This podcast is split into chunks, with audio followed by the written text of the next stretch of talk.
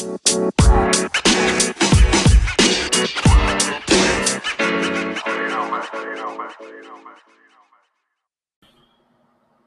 right. Hello, lovelies.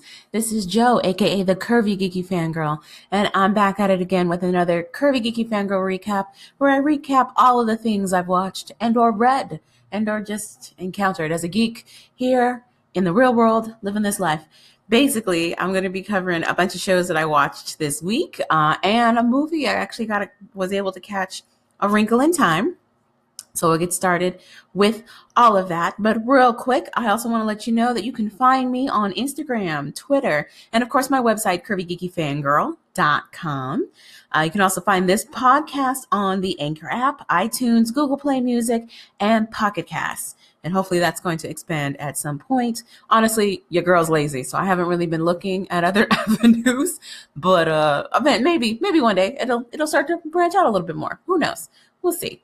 So, that all being said, I am going to be covering Legends of Tomorrow per usual, The Flash, which is back in rotation, Black Lightning, which is also back in rotation, The Magicians, Jessica Jones, and like I said, A Wrinkle in Time. Real, real briefly, I'm going to talk about it because it was, it was, it was just such a, an experience when I watched it. So, lots of big feels happening, and of course, there are the Asian dramas I'm going to be touching on as well. I managed, I'm kind of keeping up with two it's a slow go with these two. One of them is currently airing in real time, uh, which is My Dear Boys, which is an idol drama from Taiwan. And the other show is one that has already finished its run, so I'm able to binge it in its completion. But I've kind of been taking my time with it, and that's When a Woman Chases a Man, also an idol drama from Taiwan. So we're going to be catching all of those shows and let you know these opinions. I'm going to try something a little new. And instead of doing like a full recap where I recap the actual episode, I'm just going to talk about my biggest takeaways from these episodes. Uh, also, just to let you know, spoilers are going to be heavily involved with everything that I'm talking about. That's just me. I love a spoiler. Let me tell you, it doesn't ruin the overall experience for moi, but I know that's not the case for everyone. So if you're into, not into spoilers, sorry, definitely check out the shows that I'm talking about already before you come and listen because after this intro, it will be spoilers non stop. Because that's just how I do. So, right after this, we're going to be transitioning into Legends of Tomorrow. Hopefully, you caught it. I have some feelings about it. I'll be with you right after this. Okay, what do you guys think of these transitions? Real quick, I've been I've been playing around with the different options that they give you, trying to find something that feels good. One was a record scratch, now it's something called smooth let me, let me know how you feel about that. It's it's it's a going process. I'm learning as I go, so we'll see. We'll see how this kind of works out. I'm really enjoying uh, being able to do this the way through Anchor as it is. I, am giving them a lot of love because it's it's mad easy, honestly, and it's just it's just a lot of fun. So that aside, let's go ahead and jump into Legends of Tomorrow. And like I said, we are going to be talking about a lot of spoilers. So here we go. So my biggest takeaways from Legend of Tomorrow. Uh, first of all, Rip and Wally are back in the game. That was fantastic to see. I was really hoping that Wally was going to be a legend, and now he is. So at the end of Legends of Tomorrow, Wally basically uh, has an option. He can join the time. What are they? The time group? The time something. That that the like more like official looking organization, or he can join the legends who met arguably mess up a lot of things, but have a lot of fun in the process. You know what I mean? And they eventually fix it. So I feel like it's the better fit. So he decides to, you know, go ahead and stay with Team Legends, which I'm excited about. I hope it means we don't lose somebody else because, like I said, we already lost Martin. We already lost Jax. We we should gain at least two more members. As big as this cast is, I think we should at least get one more person. I'm just saying. So I'm glad Wally is joining us, and I'm glad that he was able to play a part in the show like he did between, you know, helping out Ray like he did and and taking souvenirs from the Darhks. So it was it was interesting to see how that works, and I'm very invested in seeing how he's going to move forward with this group. Like, what, who is he going to become besties with? Who's going to be like, besides Rip, who else is he going to have like this fantastic camaraderie with? I'm interested to see how the pairings go. I know he knows Nate. Oh, I got it right this time. It's not Nick. It is Nate. I know he already worked with Nate and kind of got along with him, but I'm honestly kind of hoping for like a a Mick and him pairing, or even a uh, is it Zari? I think it's Zari, um, and him pairing. Like you know, she she comes up super bitter and callous, but it's not without good reason. She did come from a dystopia, so I think if anybody's going to be able to show her how to have a good time, it's going to be Wally. I think if they're going down that road, who knows? We'll see. But yeah, I really like seeing Wally back in, and I'm I'm glad that he's going to be tagging along for a little bit. Um, I found it interesting that Ray might have a thing for Nora Darhk.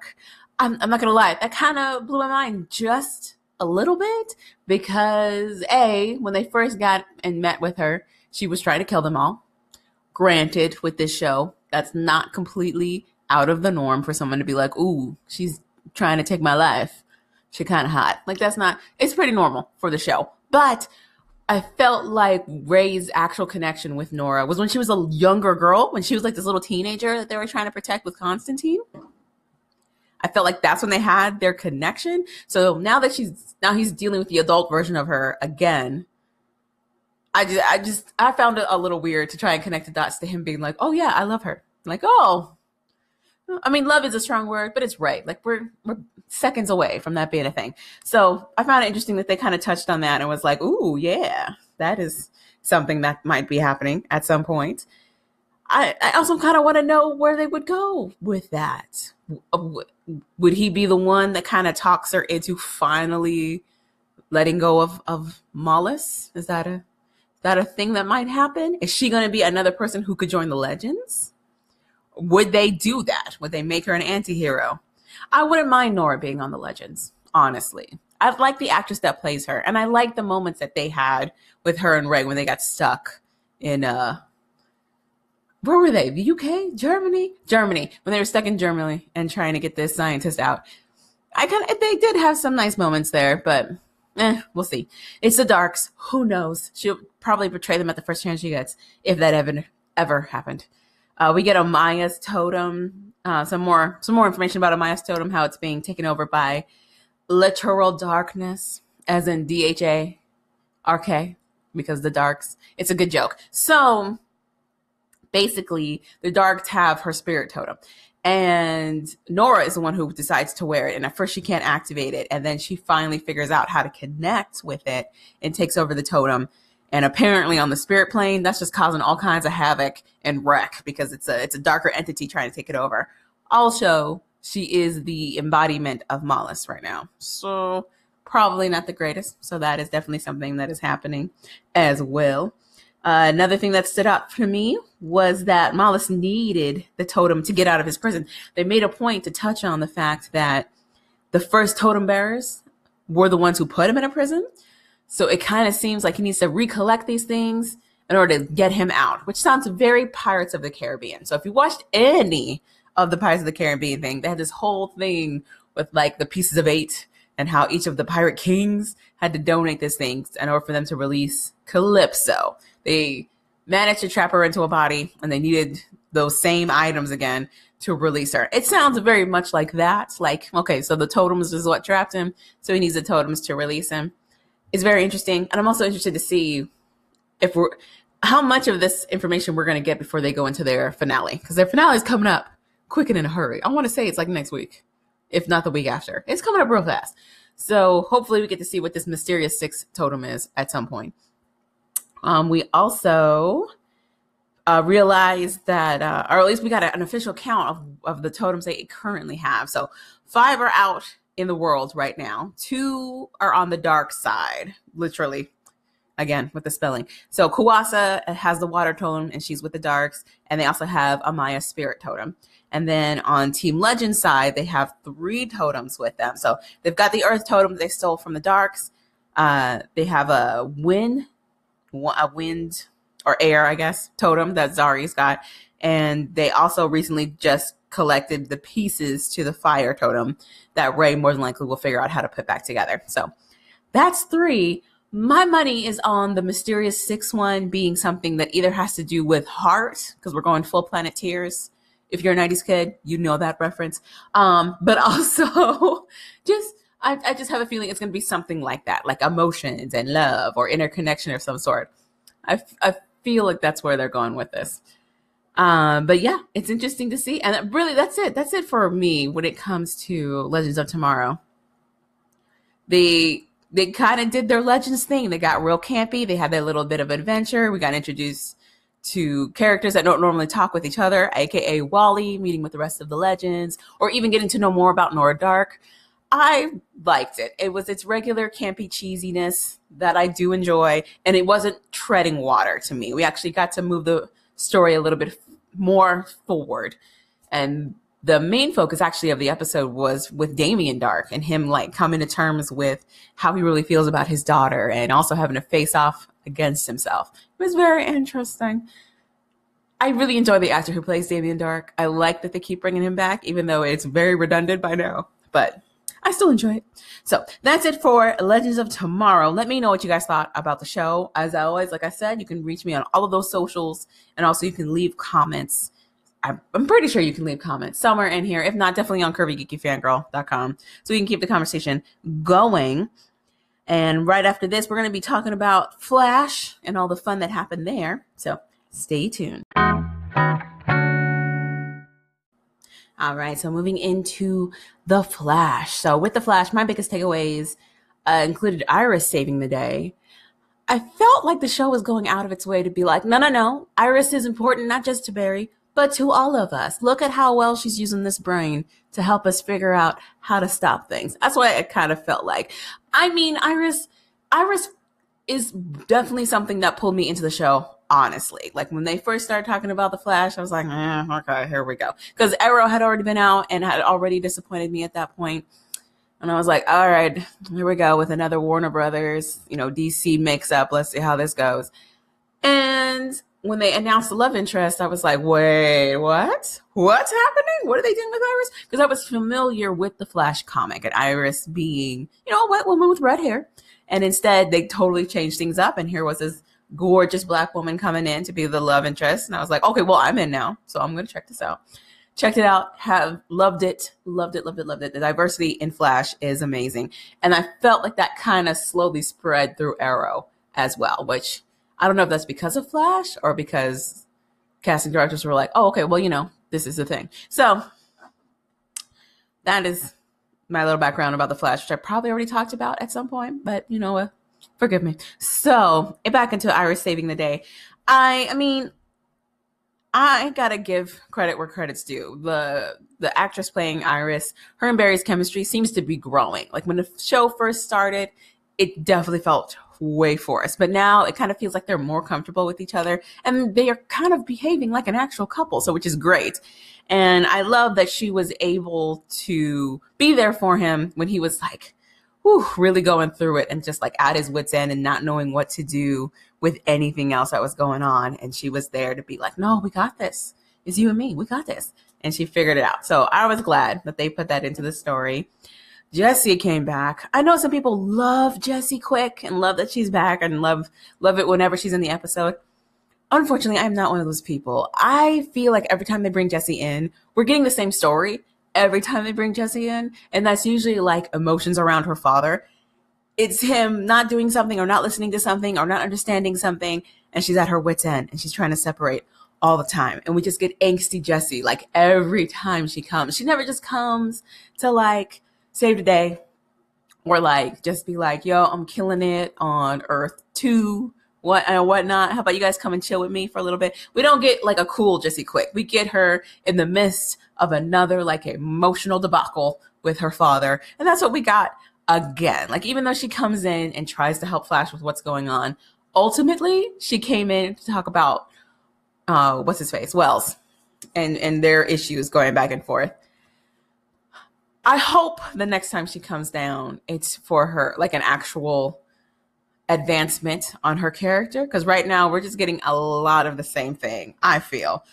But i know she at least we got to see her in more action this time in full outfits actually knowing what she's doing. That was very cool to see. So hopefully we get more of that and a little less more of gee willikers dad why don't we understand each other? type of thing uh, again. Although I'm not gonna lie, that very end where uh, he reconfigured his that mind reading device so that she could hear his thoughts because he had trouble putting into words how exactly he was feeling about her mother and like the things he missed about being with her with his or with her mother which to me again felt kind of like out of the blue. Was this something he had been battling with this whole time?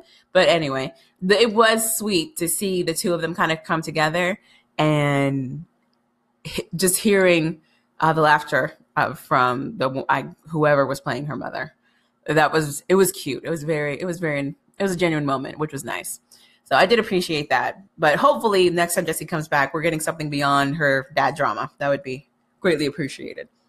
Uh, we also learned some things about breaches, which they're more than likely going to come back to. So hopefully, you took your notes. But basically, uh, we learned that while Barry is in flash time or whatever that is, or going so, so, so fast that he's doing, breaches can't open. They don't have enough time to open and like establish themselves on I guess our plane or whatever the space is that we're in, they don't have enough time to do that. So it's just like blurs. And I know they're going to try and wrap that into DeVoe because we kicked off the episode with Barry trying to increase his speed so that he could run through a closing breach to no avail. So now that that kind of got put into it with this overall bomb storyline, they're probably definitely coming back to that. But it was cool that we got a little a little bit of like, ooh, do some homework, take these notes. This is something you'll need to know for the final type of thing, which was cool. I also love that we got Frost actually worried about Caitlin, and I love that she calls her Katie, which was really cute. Again, they are this in person, but it's very much Jekyll and Hyde. And I found it interesting that Caitlin was talking about how usually she doesn't remember anything that happens whenever Frost takes over, but she remembered everything this particular time. So that was interesting, and I hope they go in and dissect that a little bit more. Caitlin, I feel, is another character that they don't really do much with. Frost, they do a lot with, but Caitlin, I kind of, I guess, like after three seasons, they were like, well, that was all her story. Like, like she, she's a scientist. She fell in love with Ronnie, who died, uh, being half of Firestorm at some point, and she is trying to get over that, I guess in her own way. Also, Killer Frost. And then mostly Killer Frost, everything else. Killer Frost is like this angsty, I'm a loner type person because she came out as like an, uh, she's a persona for Caitlin, like this protective one, and how they're trying to find the balance between the two. It's very, I hope they do more with this character. It's very interesting uh, where she could go. And I know Killer Frost in the comics has like an excellent arc that tends to play out. So I'm hoping I'm hoping we're going to get a little more Caitlin story and Frost story, you know, instead of just focusing all the time on the guys. That being said, uh, speaking of guys, there was no Digby. So even though I just said, hopefully don't focus on the guys too much, I love me some Digby. Digby is quite quickly becoming a favorite on the show for me. So he wasn't there. We didn't get our, our regular dose of Digby, but hopefully he's coming back for this next episode. I'm hoping. Uh, also, Jay mentioned that uh, he was about to go to, he's going to retire, right? Was, this is another takeaway. He's going to retire on his earth.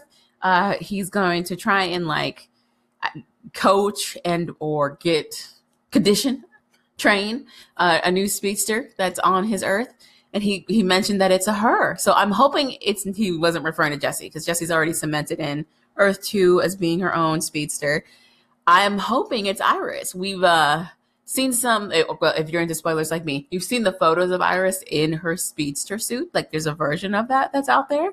And I'm hoping that that's what that's relating to, that Jay Garrick is training the Iris doppelganger uh, to utilize her speedster abilities. And, and I hope we get to see that at some point. So that'll be interesting to see. And it's always fun to see Jay. I love, I love seeing him. The actor that plays him again was the original Flash back in the '90s TV show, if you remember it at all. And he's just he's just a joy to watch. And I swear, this man just like gets more and more handsome as, as time goes on. So very interesting and appreciate it. So thank you, CW. Thank you for bringing that to our televisions. Uh, also, at the very very end of everything, we got uh, who I think is Barry's daughter and or granddaughter. Basically, there's this woman that's kept popping up everywhere. She showed up at their wedding. She showed up here and there talking with um, oh, what's his, with Cisco and Digby, and then also with Barry, and now with Caitlin and with uh, Wells. She just kind of shows up and she causes like a little bit of an accident and she talks super, super fast. And then she goes back and writes these weird symbols into her notebook. And we found out that those are time symbols. Apparently, it's like a language or something for uh, for the time force. So, or the speed force, sorry. So it'll be interesting to see where that's going. Um, is she nefarious though? Because like when it ended, and they were like, "Oh, I hope it goes well with whoever you've got to meet." She just kind of like her face dropped as soon as they left, and she was like, "It has." So I don't know if she's trying to put things strategically in place to then you know rule the world, or if she literally is a descendant of Barry's and is trying to warn him against something. I'm hoping sooner rather than later we're gonna get this answer because they've been playing this card for some time now. Like we're we're getting into the home stretch. I would like some answers. So, but yeah, but that's it for me uh, when it comes to The Flash. It was a nice little side step away episode. They kind of touched on DeVoe. They didn't really push the story forward with DeVoe, but we got a lot of nice action and a lot of a lot of, of Barry doing his best, which is what we usually, what I usually like when he's focused on a task and and trying to get stuff done. So it was cool. It was nice to see. So, with all that being said, we are going to be transitioning over to Black Lightning, which was a fantastic episode this week, right after this. All right, jumping into Black Lightning. As always, it's always a joy to watch another episode of Black Lightning. You just learn things sometimes. It does, sometimes it does tread water. You're just like, all right, show. But to its credit, it's doing a great job so far of being a mid season show and giving us lots of information. So my biggest takeaways from this particular episode was um that death scene at the very end. Holy cow. Holy cow. Like, I mean, so I, Tobias Whale is already one of my favorite villains in this DC universe right now. In this particular TV DC universe, he's just so deliciously evil and like ridiculously charming and handsome to boot. Like it's it's a whole it's a total package of evil, but like an attractive one. It's it's terrible but at the same time, amazing. So that being said, Tobias is like at his wits' end. He does not like what's happening around him right now. He wants to move higher in the crime food chain as it is. And he can't do that with Lady Eve uh, in the position of power that she's in. She's really like squashing a lot of what he can and cannot do. So uh, I think it finally comes to a head when he loses his right hand man which is Toledo, Johnny Toledo. So he doesn't realize that Gambi is actually the person that took Toledo out, but he knows Lady, or yeah, Lady Eve had something to do with it. So he's like, you know, I can't kill her because there, apparently there's a board. There's like an evil board that functions and votes on things like this. But his sister's like, well, it doesn't necessarily have to be you who does it. And they kind of concoct this plan. They figured out a way to shoot lightning from guns because comic logic. And this way, it kind of frames Black Lightning. And yo, that fight scene at the very end, it wasn't the most layered fight scene. It's it's pretty simple. Like they bombard her, and she's using her uh, bodyguards that she's got to try and like fend them off. And one by one, these bodyguards are going down until it's just her left. To her credit, and Jill Scott's incredible credit, she manages to like get one of these weapons and kind of holds out for a little bit, but they still get her because somebody was clever enough to like hide in one of the coffins and they're able to totally blindside her and they take her out. And it's not pretty. Like even afterwards, we get a little news segment and she's just just all burnt in the face. And they're like, Black Lightning is out here just murdering folks. It was it was a clever it's a clever plan. It's a clever plan that didn't go down super super smoothly, but I, but still, Lady Eve, Lady Eve is dead. The last thing that was kind of chaining Tobias down from being total crazy is gone. So I'm interested to see where that's going to go, and especially with everything else that happened with him, because uh, Tori is dead. So Tori is Tobias's sister, who he loves more than anything, and in his uh, attempt to get at Black Lightning and escape him, because Black Lightning kind of gets the drop on them at the club Tori gets caught in the crossfire and takes a bullet. It's a stray bullet from one of his own henchmen who's trying to shoot at Black Lightning, who manages to deflect it, but it goes through Tori in the process. And poor Tobias, it still has to be, you know, they're still trying to protect him. So they get him out, but Tori dies in Black Lightning's arm in the club. So that's even more fuel to his crazy fire that's about to get off. And oh, it's going to get crazy. I also mentioned that Toledo's dead. So these are two people that are super close to Tobias. Like he trusted them with a lot of his business and a lot of his sanity. And they are all out of the picture. Like that's a lot of loss. So it'll be interesting to see what happens when we get back to them.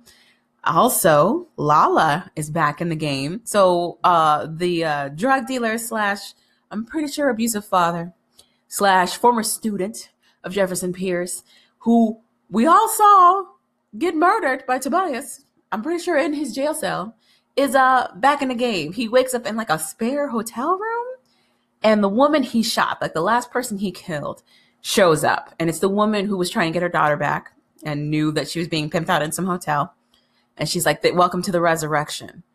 And she turns into a tattoo. She like spirits away. It turns into a tattoo that appears on his chest and he's like he's like heavy breathing and panting when this happens so either he could feel this happening or it was an offset from him waking up from being dead. But uh, they just kind of threw this in there at the very end, like what? Like wait, wait, what? Because he can he not die?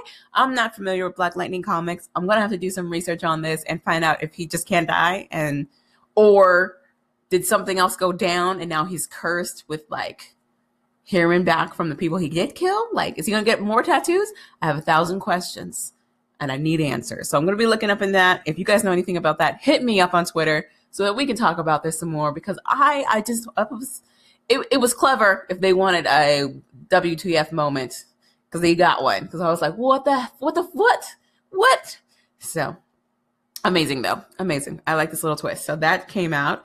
Also Anissa is getting a suit by Gambi I just okay Gambi has a lot of secrets. He's not telling Jefferson everything. Hell he's not telling most of the family anything I'm pretty sure he's not evil. It's hard to say because we learned even more with his whole conversation with Lady Eve, like how he set things up with her and was trying to get things grounded and working with her to create whatever balance it is that they're trying to do.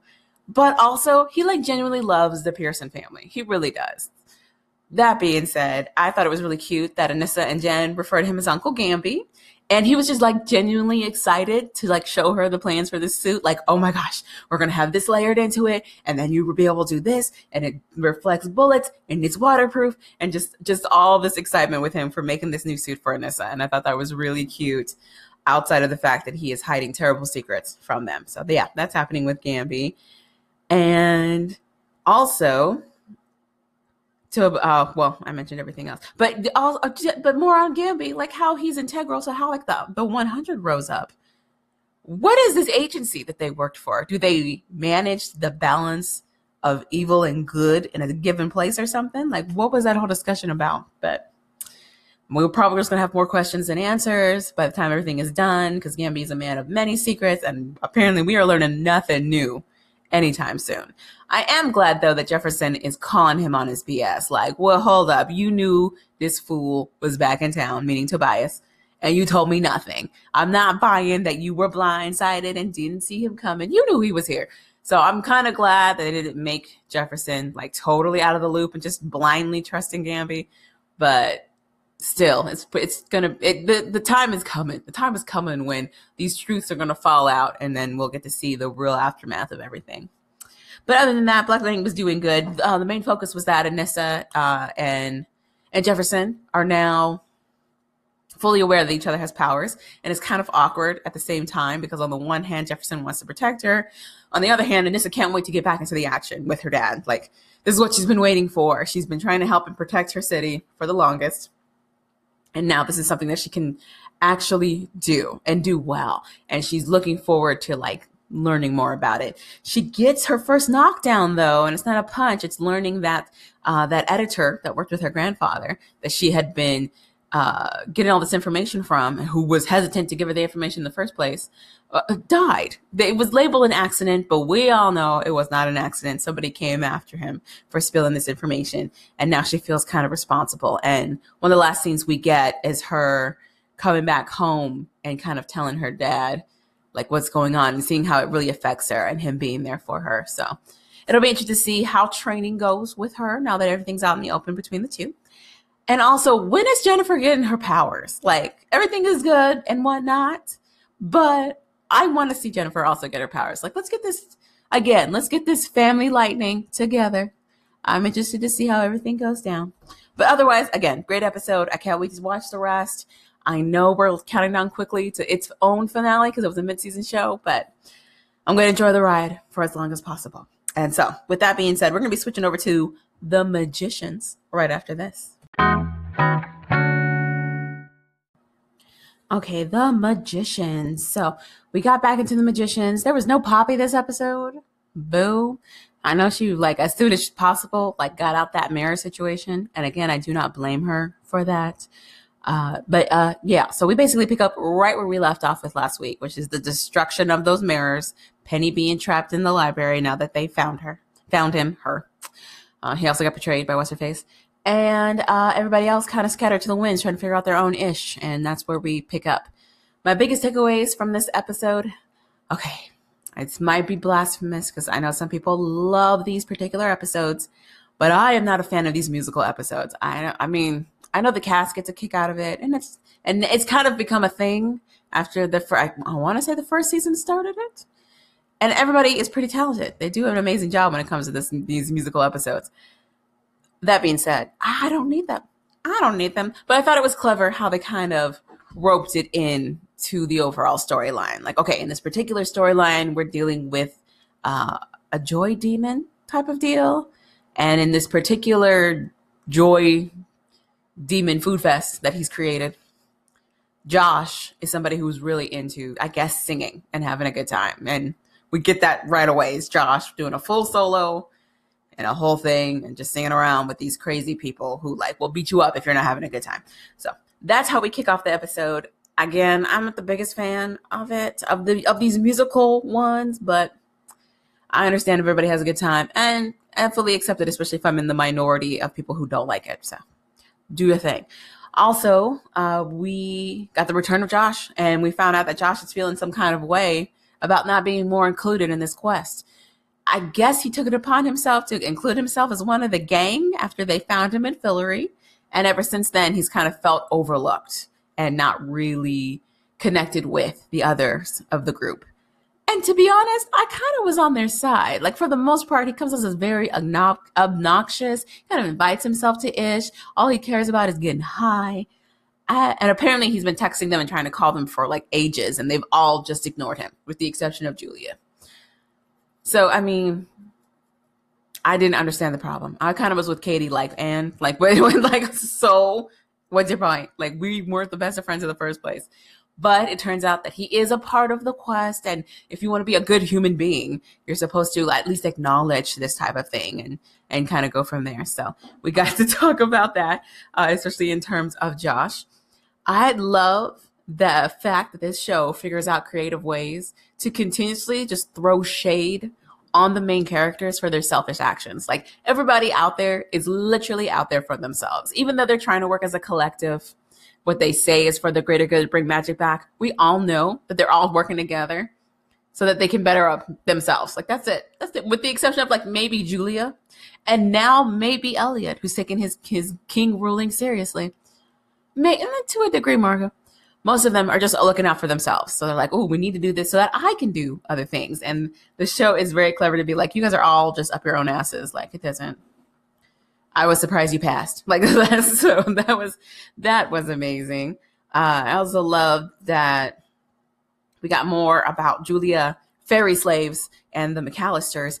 Again, I don't know how I feel about this fairy slave thing that they're trying to, to push here. It's very confusing. I'm sure it makes more sense in the overall story like once they get further down into the season. Even though I think we're pretty far into the season, pretty far. But anyway, Julia has discovered that uh, A, McAllisters are grinding up fairies. B, these particular fairies think they're the only ones left and need protection from the McAllisters. And C, these fairies don't know that they can do magic. So all of that is happening at the same time. Julia wants to prove to the fairy they met that she can do magic and that she's not the only one and that she's actually in a bad predicament. She's not in a good, you know, place as to what she's doing. So she sets up a test and uh, she tries to get the fairy to do magic like oh, the way a magician would with with the finger dancing and doing all that. And it's not working. And I love that Fen is the first one to point out that that's not how it works. Like fairies are magic. It's it's rooted in them. They don't need to do all this hand stuff that you're doing. So Julia finds a workaround and she realizes, okay, if we can get you to do one small thing, then it's going to really work for us. And she gets Fen to create a flower out of thin air. It works until Fen starts, or not Fen, until the fairy starts bleeding from the eyes, the nose, and the mouth, and ears, and everything, and starts, you know, dying. Apparently, they wear these chokers that blocks them from make, from doing magic. So if anything attempts it, it takes their life. Clever in a creepy, crazy, controlly way. But so Julia realizes this, and in her panic to trying to help out this fairy, she manages to freeze either time itself or just the fairy, one of the two, uh, until she can figure out what to do for her. And um, she figures it out through song as they're singing under pressure, because why not? And it, it looks like her eyes start to glow. She starts to use this goddess power a little bit more. That's what it is, everybody. It's a goddess power. Uh, and apparently she manages to heal this fairy and I think take off the choker in the process. I might have made up that last part, but I'm pretty sure she did. So that's happening. And apparently this is going to lead to more because this is not the only fairy that's working for the McAllisters. And hopefully we get to find out more about the McAllisters and their ties to the library because we got to see a whole case and vial of, of that dust stuff that they've been using this whole time at the library. That's what they found in the last episode. And the librarians were like, you don't want to know where it comes from. So clearly there's a bigger network happening in regards to these fairies. So we'll find out more, hopefully. And I also wonder if it ties into the Queen Fairy too. Here's hoping. Here's hoping all of that ties together. We also get um, that the keys have mostly been found.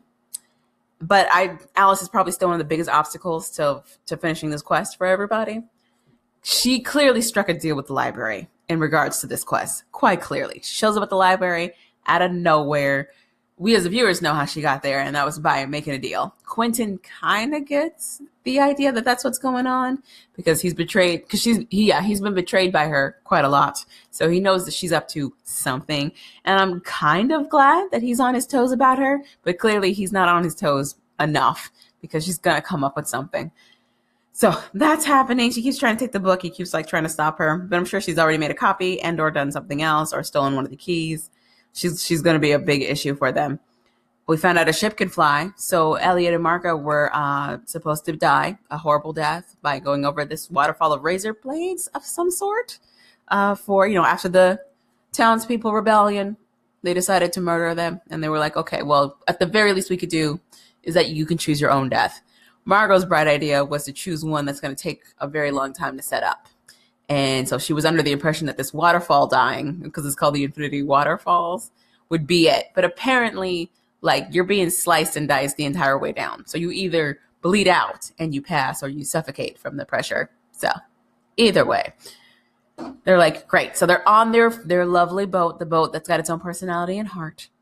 And they're they're trying to think of ways to like stall it on the one hand, I had to agree with that with the worker who was like you guys are terrible rulers. Like it's been nothing but chaos not just not just Eliot and Margo, but like every child of Earth that's come down and been like, "Ooh, we are now the ruling successors of this place." It's just led them into more and more heartache, and I completely understand them being at their wits' end and being like, "Nah, this is the time that we say no and we take it back. This is ridiculous." The servants like, "I have been ruling Fillory without a king and queen on, you know, out there." Which is technically true because it was the beast for a long time and I did a fine job. And he so now he's all power mad and hungry and can't wait for them to die. He gets the boat to take him to the falls, but instead of the boat stopping so that they can push Margo and Eliot off, the boat continues to move. So it leave makes the servant have to leave the boat, and the boat takes off off the falls and just starts flying in the air as they're singing under pressure. Because why not? Because why not? Eliot declares that the boat is a fan of Margo.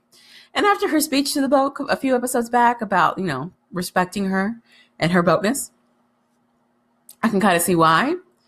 I'm interested to see where this is going to go, though. They're still technically chained to this boat. So, and now they're on a, a path that they have no idea where it's going to lead to. And this is a boat with its own personality. So, all of those things are in the air. But that's where we left it with a flying boat on this musical episode. Uh, and also, we found out, uh, or reestablished at the very least, who exactly is a part of this quest at least for now. And that included Quentin, Alice, Kady, Penny, Eliot, Margo, Julia, and Josh for some reason. Like all of them are integral to this particular quest for this episode. Who knows if that's going to expand to include others, ahem, Poppy, or if that's going to dwindle. So I'm not exactly sure why we needed to establish that. Well, other than to set up the episode where they could all hear each other in their heads and then sing this song. So hopefully it's not just for this episode that they did this and this actually leads somewhere else. And uh, yeah, so I'm interested to see where this goes. I'm interested to see if Poppy's going to show back up and how she fits into all of this. I'm interested to see how Penny's going to get out of the library. Is that going to be a thing that happens? And and yeah, other tidbits that happened in the episode. We got Kady doing her burlesque type of thing, which was cool. She's got some pipes on her. Uh, and actually that was that's pretty much it. Everything else was like psh, back into Quentin and Alice or back into Margo and Eliot or or whatever else was happening. So so that was it for The Magicians. It was an okay episode other than it being a musical. It kind of moved the story forward a little bit, but I'm looking forward to seeing it really pick up pace and I feel like we're getting close to the end for this as well. So hopefully it starts to pick up pretty soon. So after all of that, I'm going to dip into Asian dramas really, really fast and then also talk about A Wrinkle in Time super, super fast before diving into Jessica Jones. The full season released this Friday. I managed to finally binge all of it. So stay tuned right after this. So, getting into these Asian dramas. So, like I said, I've kind of on and off been watching two idol dramas from Taiwan. One of them is My Dear Boys. This this particular drama is about the relationship between a 30-year-old woman and her 20-year-old man child friend type of person. It's not unusual to see in Asian dramas like the older woman and the younger man team up. Like he's a college student and she's like new in the has an established career in the workforce and they meet and he brings something out of her creatively or personally or spiritually that she thought was gone forever or whatever. And they kind of have this meet cute and they get together and they learn more about each other and it takes off. I thought that was what was going to happen with my boys, but so far that is not what's happening at all. So this 20 year old boy who's still in or about to be in college, he just finished up like his, uh, I guess his high school type of deal. It's like a secondary school. He finishes that up. It's an art school and, uh, he meets this this woman who's 10 years older than him and she's an established uh, commercial director and he kind of meets her at her lowest point like she's trying to get over a ridiculous breakup and he's got to take care of her because she gets drunk out of her mind and in the end of everything like once she sobers up and they start talking this kind of starts a friendship between the two of them they be, start to lean on each other literally as friends it's pretty platonic them looking out for each other. She introduces him to her business. He gets really involved in it. Like right now, he's really interested in what's going on.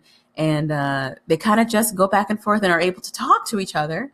Not like they're able to, unlike how they're able to talk to other people close in their lives. Like the woman has a sister she's really close with who's constantly trying to get her married off and the the boy has his best friends that he kind of bickers with sometimes, but he's also trying to, you know, figure things out with they both had separate love lives for like a good majority of this drama. Like I'm, I want to say I'm in like eight episodes in, and they've both been interested in other people, and we've kind of seen that work and see and see what issues and obstacles happen with that. So I'm not sure if this is a drama where they end up together or not. Like so, the latest episode that our the last episode I watched uh, that was fully translated for me kind of hinted that the guy kind of likes her now, but there's no hint that she's ever seen him as anything other than like this little kid she's been friend she befriended.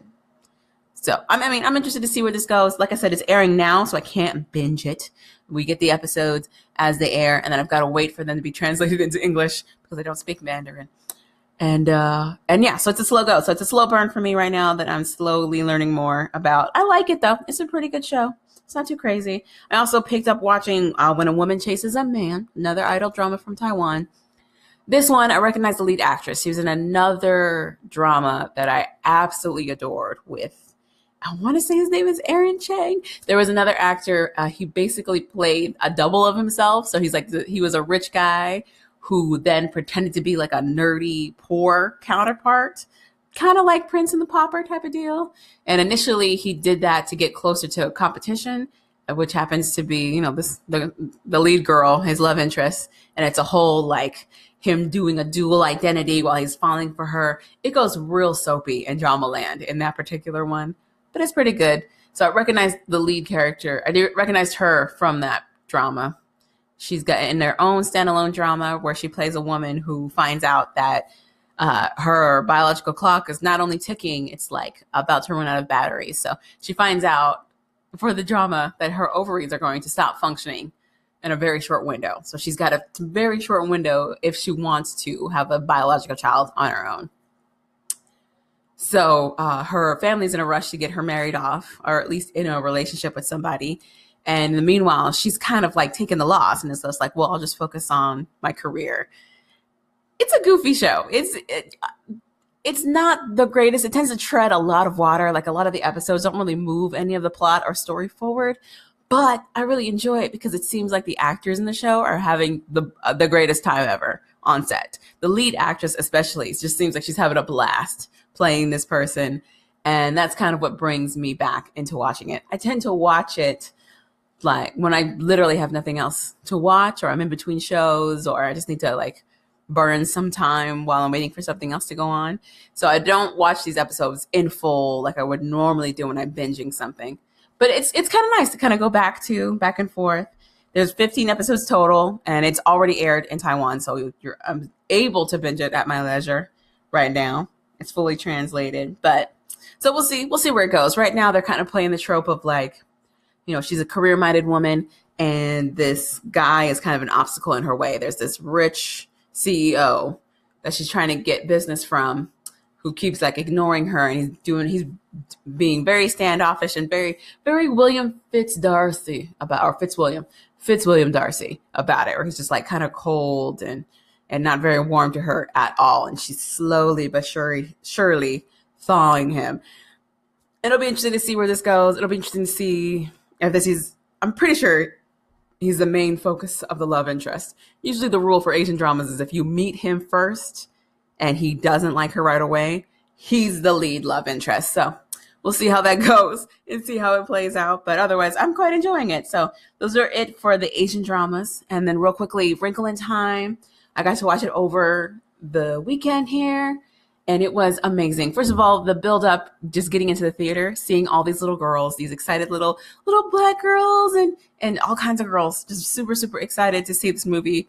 Very much warmed my heart. The fact that it's about uh, a, a a mixed girl, a, you know, woman of color, young woman of color, who's a geek. She's totally into science, also adored and love. The story is kind of all over the place. That's that seems to be the main complaint that I'm hearing is that it's not very steady. But you know what? I don't care. It's so pretty. It's so pretty to watch. It's amazing, and it's just amazing to see Reese Witherspoon play this very quirky character, or or to see Mindy Kaling's character pop up with her quotes. She put quotes OutKast randomly in the show. Hilarious. And to see Oprah do her best Oprahing in that she plays like this wise, wisdomed kind of character. And she's very patient and just very kind with this with this main character. And it's just fun. It's just fun to watch. I had a great time watching the excitement with these little girls. It was great. I mean, I'll get more into it after afterwards. I do another podcast with a friend of mine. Uh, her name is Shay. She runs Shay Cherie Show and we will get even further into it if you're interested over on the People of Culture podcast. If you check that out, also on iTunes. But that's probably not going to happen until next week. So, so that's going down. So real quickly, that's what's happening with that. So that pretty much wraps it up for the Asian drama slash Wrinkle in Time thing. And I will be jumping into Jessica Jones real soon, right after this. All right, definitely last but not least, we're getting into Jessica Jones territory. So, Jessica Jones dropped on Friday. You could watch all 13 episodes at once with Netflix and fantastic binging things. And uh, honestly, I wasn't quite sure what to make of this season. I the first season took me a little bit to digest because oh, it was heavy. It was heavy. It dealt with a lot of things.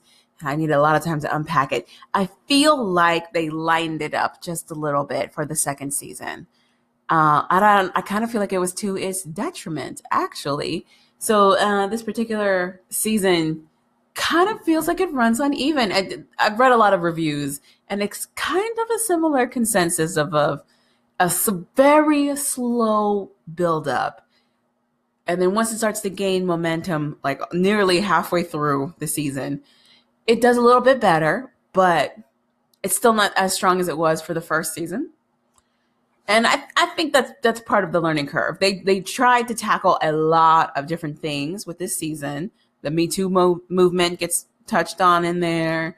Uh, Jessica's still dealing with her PTSD with the aftermath of uh, what's his face, Purple Man, being was it, what is his name? Is it Killjoy? Killmonger? No, Killmonger is from Black Panther something. Uh, but Purple Man, basically, uh, him still playing with her head. Like he still shows up as her doubt, her negativity throughout the, the show towards the end there.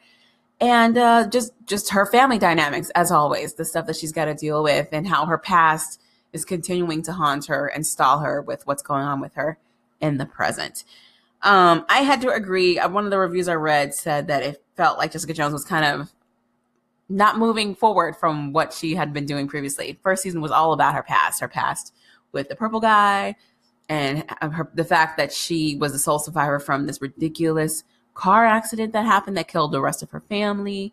And then in this season, we are still dealing with purple guy out, you know, I guess outliers that are still happening, even though she killed him off.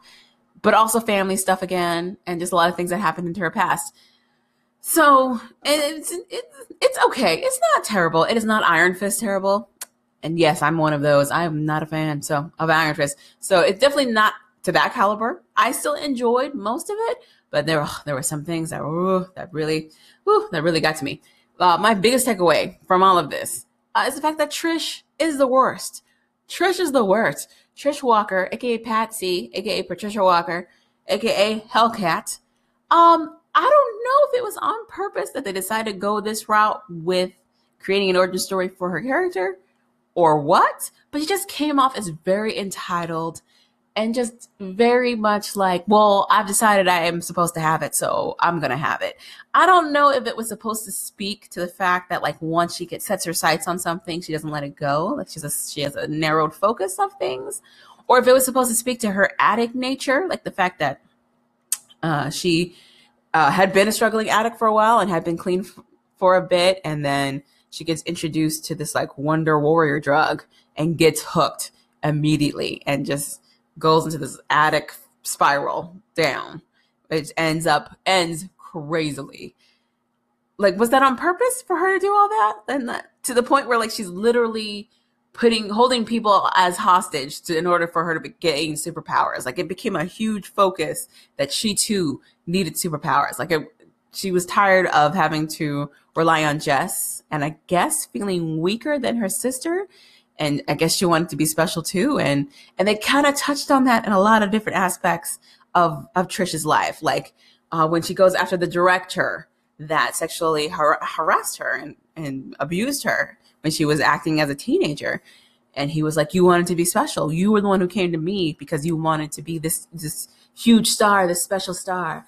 And uh and they mentioned it again when like she tried to do her pop album. There was a whole section where she was trying to be a pop star for a bit and how she felt like that was going to make her special. And then again, when they were talking about how her news thing isn't going the way she wants it to, she wants to move on from lifestyle and be more CNN esque, like the boyfriend she's currently got.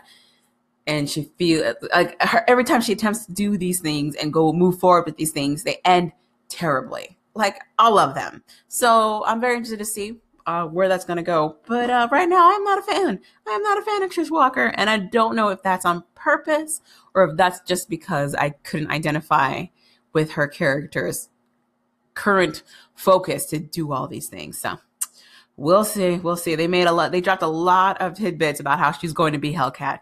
A lot. The biggest one for me was the fact that a the nurse at the very end says that she's used up two of her lives, and the fact that her reflexes have kicked in after she held this doctor hostage to make her a superhero. It seems like maybe something did go through before Jessica interrupted. So, but whatever. Trish uh, is the worst, is what I'm saying about this segment. Also, oh, the the guard storyline we got Okay, so we introduced into Jessica's mother. Jessica's mother apparently survived this crash, and they kind of shed light as to how Jessica got her abilities as well. Apparently, a side effect side effect of this of Karl Malus's experiments, this doctor, his the the genetic editing that he does, uh, with their particular DNA sets, the side effect was that they gained these super abilities. Uh, for Jess uh, outside of her regular attitude problems that she had. It didn't really affect her any other way mentally. But with the mother, maybe it's because she suffered far more uh, damage in that that accident than Jess did. But after uh, the doctor was able to kind of fix her and kind of get her back together, she has tied difficulty controlling her temper. Like anything that bothers that creates an emotional reaction from her, sets her off on a murdering spree, which is you know, terrible. She's aware of it and she's been working on trying to stop it, but at the same time, she's not really trying to stop it because uh, it gets her what she wants. So we dealt with that dynamic. Uh, I, I did love the fact uh, that Mama Jones uh, reads Trish in a particular portion of it. There's a part where I don't know if she's coming off her meds or if she's still high on this drug that she's been taking, but she like tries to come for Jessica's mom. Like you don't know me, you don't know Jessica, and I'm the one that's gonna stop you. And she basically just kind of laughs in her face and is like, I will snap you in too. Like what? Who do you think you messing with? So I like that. I like that she was no nonsense. As troubling as she was, and as problematic as she was, Jessica's mother, I really liked the story they gave her. It it does seem to falter here and there, but overall, I like that she was this complex character. But I think to the show's detriment, she was supposed to be like the antagonist for the show, almost the villain, and she wasn't. And I think I I felt it made the show struggle a little bit because at the same time they're trying to show her as being this huge obstacle for Jess to overcome, she's also like an emotional obstacle for Jess to overcome. So, I mean, I'm sure that was on purpose, but it, it, it was a little messy in its execution. So, but we won't have to deal with that anymore because uh, Trish killed her, adding to my list of Trish being the worst. Trish kills Jessica's mother because she thinks it's the right thing to do because she's insane uh, there was a, anyway the point i brought up about jessica's mother it was because there's a whole part where she gets incarcerated and there's a guard who comes off as like a buddy buddy and quickly delves into being a controlling psychopath. He's like i've got these rules and you need to follow these rules. The mother is a vegetarian and she doesn't eat meat and he like makes it his mission to make sure she eats meat like to the point where he gets specialized uh, gadgets to harm her because she's crazy strong much stronger than he is. But just, I guess, just to try and rule over her. And then in Jess's uh, investigation of him, once she realizes what's going on between him and her mother, she finds out that he like drives these these poor prisoners to suicide, or what looks like suicide. He might literally just be killing them. But either way, we don't really find out too much about it because he dies nearly immediately. But uh, they did a really good job of making him an asshole because whew, he definitely triggered me I was like, whoa, this guy sounds like an entitled person that I have had to come across every so often in my own work experience. So that definitely, he did a great job of, of being one of those. Uh, they also really put me through the feelings ringer when it came to Hogarth.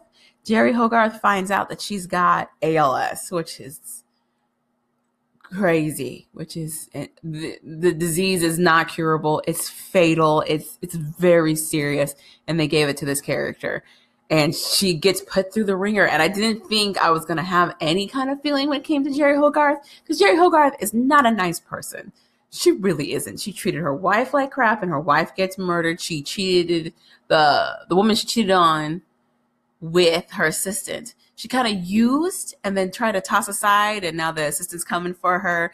Like she made some terrible decisions. Like even in i want to say daredevil? Maybe it was mostly jessica jones. She makes deals and stuff that are totally not worth it and backfire on her all the time. So she does a lot of terrible things and she me- even mentions it and acknowledges that it's probably karma coming back to her but ended up like really feeling for her because this poor woman we get a backstory about how she had to watch her father deal with brain cancer and watch him not be the man that she knew anymore. And she didn't want that for herself. She gets the briefest of hopes uh, in thinking that there's a, a, powered person out there who can heal because uh, this con gets set up for her that she believes in. And then ultimately finds out that it's not true. This is after she gets ransacked and her entire apartment is cleaned. Mind you, she like opened herself up to like this they randomly come across this like old nurse who used to work at IGH, which is the the hospital that that Dr. Karl Malus guy worked at when Jess is trying to find answers. And unfortunately, Jeri is the one who has to take care of this woman while they're trying to follow the leads that this woman gives them. And they kind of they kind of bond. There's a whole moment where like they get really intimate with each other. And apparently all of it was a con, it was all a lie. And so Jeri has to deal with that. And I, I was really feeling for her. I was really feeling bad for all of the stuff that seemed to be happening in the shit show that was Jeri Hogarth's life. But uh, then apparently, I guess she clued into the fact that that was happening, and she Jeri Hogarth her way out of it. Meaning, after once all that bad ish happens to her, she believes the con. She gets ransacked. She finds out there's no cure to what she's currently got. She hits rock bottom, and in in this desperation, she figures out the best way to get me out of it is revenge to her credit, the revenge is clever as hell. It really is. She manages to get these two people to turn on each other and basically take each other out, essentially, which is a little genius. Cold blooded, but genius. So, and then it ends with her kind of like making new plans to do things with the rest of her life. She's going to start her own firm. She's going to uh, be her own boss, basically she gets out of working with another firm that literally they were all bloodlusty and trying to get rid of her in the first place and just trying to come out on top. So she's kind of starting over, starting anew. But I didn't think I was going to side with her at all. And honestly, by the end of everything, I kind of don't side with her with everything. But she definitely made me feel like she's more of a person now. So that happened.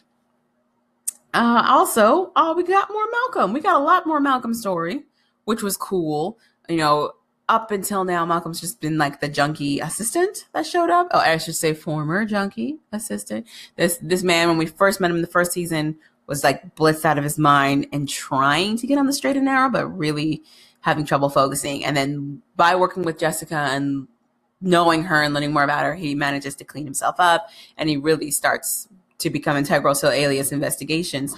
He spends a lot of the season trying to basically cement himself with Jessica and Alias and being like, I'm not going anywhere. I'm tired of you shutting me out. I work here too. You're going to treat me as your equal. And he kind of gets there, but as soon as he gets there, he immediately betrays Jessica. Like, as soon as he gets there. There's the whole thing with him and Trish, which I was not a fan of, with them using each other because whatever. And also, there's a new guy on the scene. We get Chang, who is a fellow private investigator, but he is definitely more showboaty about it and just like condescending as hell. And he tries to to steal Malcolm from Jess in the first place because Jess rubs him the wrong way because she's Jessica. And at first, Malcolm's like, no, no, no. But after everything goes down, the betrayal between him and Jessica, Jessica not forgiving him, he decides to work for Chang after all. And that's kind of where we leave things with Malcolm. I'm interested to see where this goes. Is he going to stay working for Chang? Is he eventually going to come back to Alias? What's going to go on with this? So, and I mean, all the shirtless scenes, I wasn't, I wasn't mad at. I appreciated them all, but I'm most appreciative of the fact that we got more story around him. So it'll be interesting to see where that goes, and hopefully it goes somewhere good. Uh, also, it'll be interesting to see how the friendship progresses between Trish and Jess now that everything went down.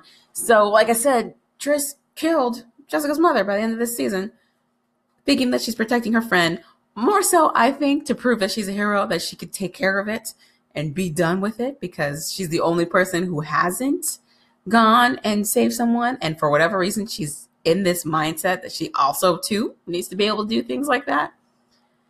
Clearly, Jessica is not having it. A, you killed her mom. And now you're forever the person that's tied to the fact that she's lost her mom. Again. B, even though she says that she was trying to come from a good place, like the fact that Jessica couldn't separate herself from the situation, that her mom was was really volatile and unstable, and you you there really wasn't a whole lot that she could have done. Eventually, her mom would have had to be put down. I agreed with Jessica that the fact that it's her that did it is what is is so unnerving for her right now. Like, and I'm sure they're gonna work through it. Apparently, these two stay really really good friends, but the the whole thing with with their friendship up until now was that they had each other and now that's not going to be a thing when we pick up with season three hopefully so it'll be interesting to see where that goes especially now that trish is coming into her hellcat abilities so i'm interested to see where that goes honestly after this season i'm completely on just the other side and just a little less of trish it's fine. It's fine with me. Or you know, I'm not. I'm down for a redemption arc if we get one. If we, I'm, I'm, I'm figuring some kind of sacrifice is probably going to get made since she's got nine lives and whatnot. She's only used two. Technically, she's got seven left. So we'll see. But uh, yeah, all all of that back and forth that I just said and how it's not really cohesive. That's pretty much Jessica Jones. That's pretty much Jessica Jones. It was still a fun ride. I still recommend you check it out if you want to. Just uh, for the Wizard alone. There's a whole character called the Wizard and apparently that was there was an actual comic book character in Marvel back in the 40s. So that alone, just check it out. But otherwise, I enjoyed it. I enjoyed it, and we got a preview for Luke Cage. I'm interested to see when that comes out in June. But otherwise, that's it. And so right after this, we're gonna do our roundup recap of everything that just I just talked about, and stay tuned. So it's gonna. I still have some finishing just to say goodbye to you all. So stay tuned.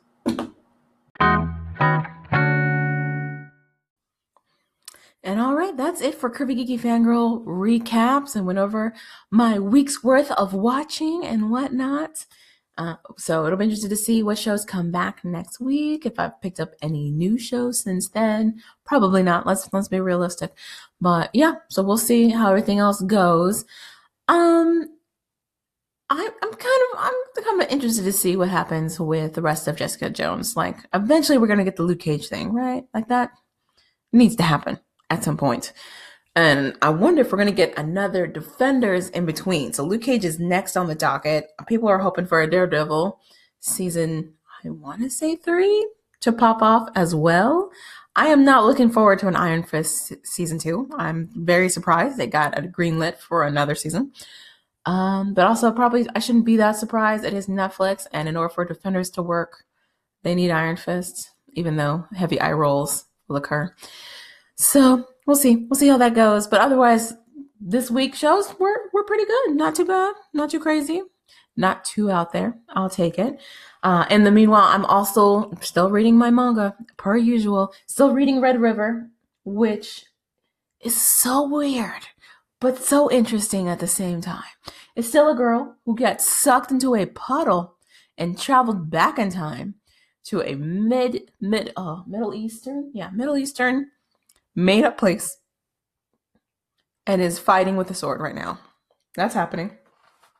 I've also got Skip Beat.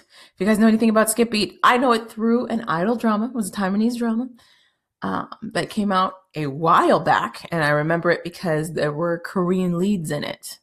So Korean pop stars were the love interest for Skip Beat. If you know anything about Skip Beat, it's a Japanese manga uh, that talks about it's based around uh, this character, this female character. Uh, I want to say Mayoko, Moyoko, maybe. Oh, I'm saying everything wrong. Maybe it's Kayoko. Let me look at this book. It, oh, it's Kayoko. That's it. Kayoko Mogami, which I'm probably mispronouncing terribly, but this character, she gave up everything to be with the love of her life at the time. She was a teenager when all this went down. Uh, and uh, she was like solely devoted to this one guy. And his dream was to become a huge like idol, like a superstar. celebrity type person. So she worked a gazillion jobs to afford a ridiculously expensive apartment for them to live in. She was taking care of his food, she's taking care of his bills, and he was not even caring that she was doing all this in the first place. He was just like, whatever. I mean, he used her, basically. He used her. Uh, they were childhood friends. They've knew, known each other for their entire lives.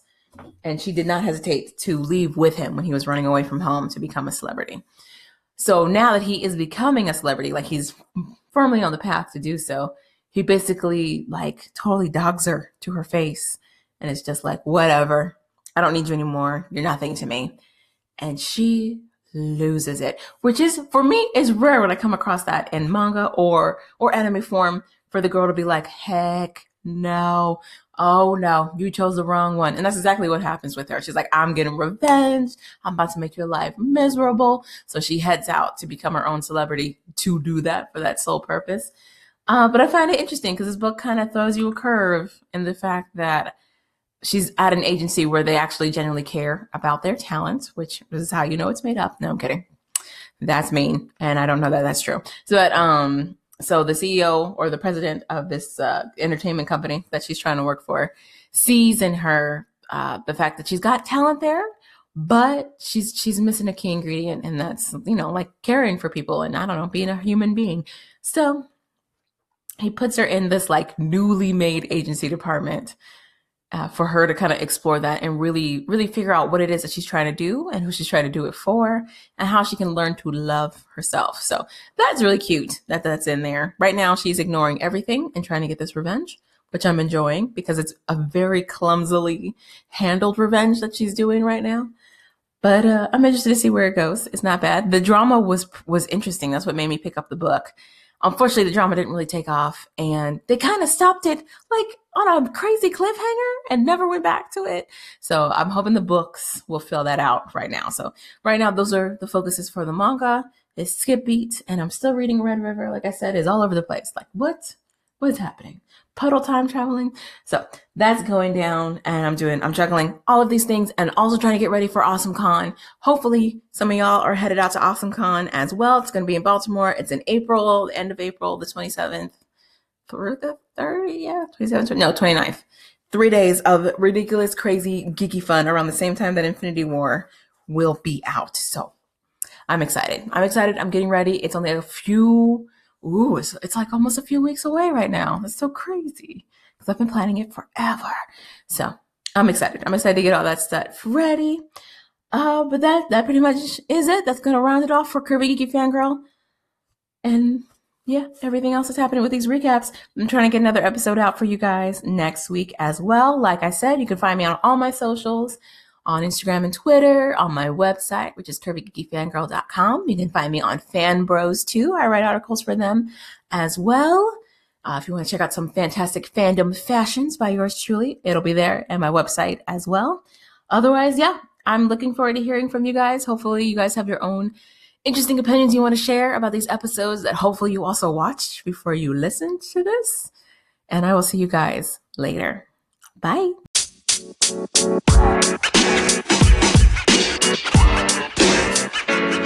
know, man. You man.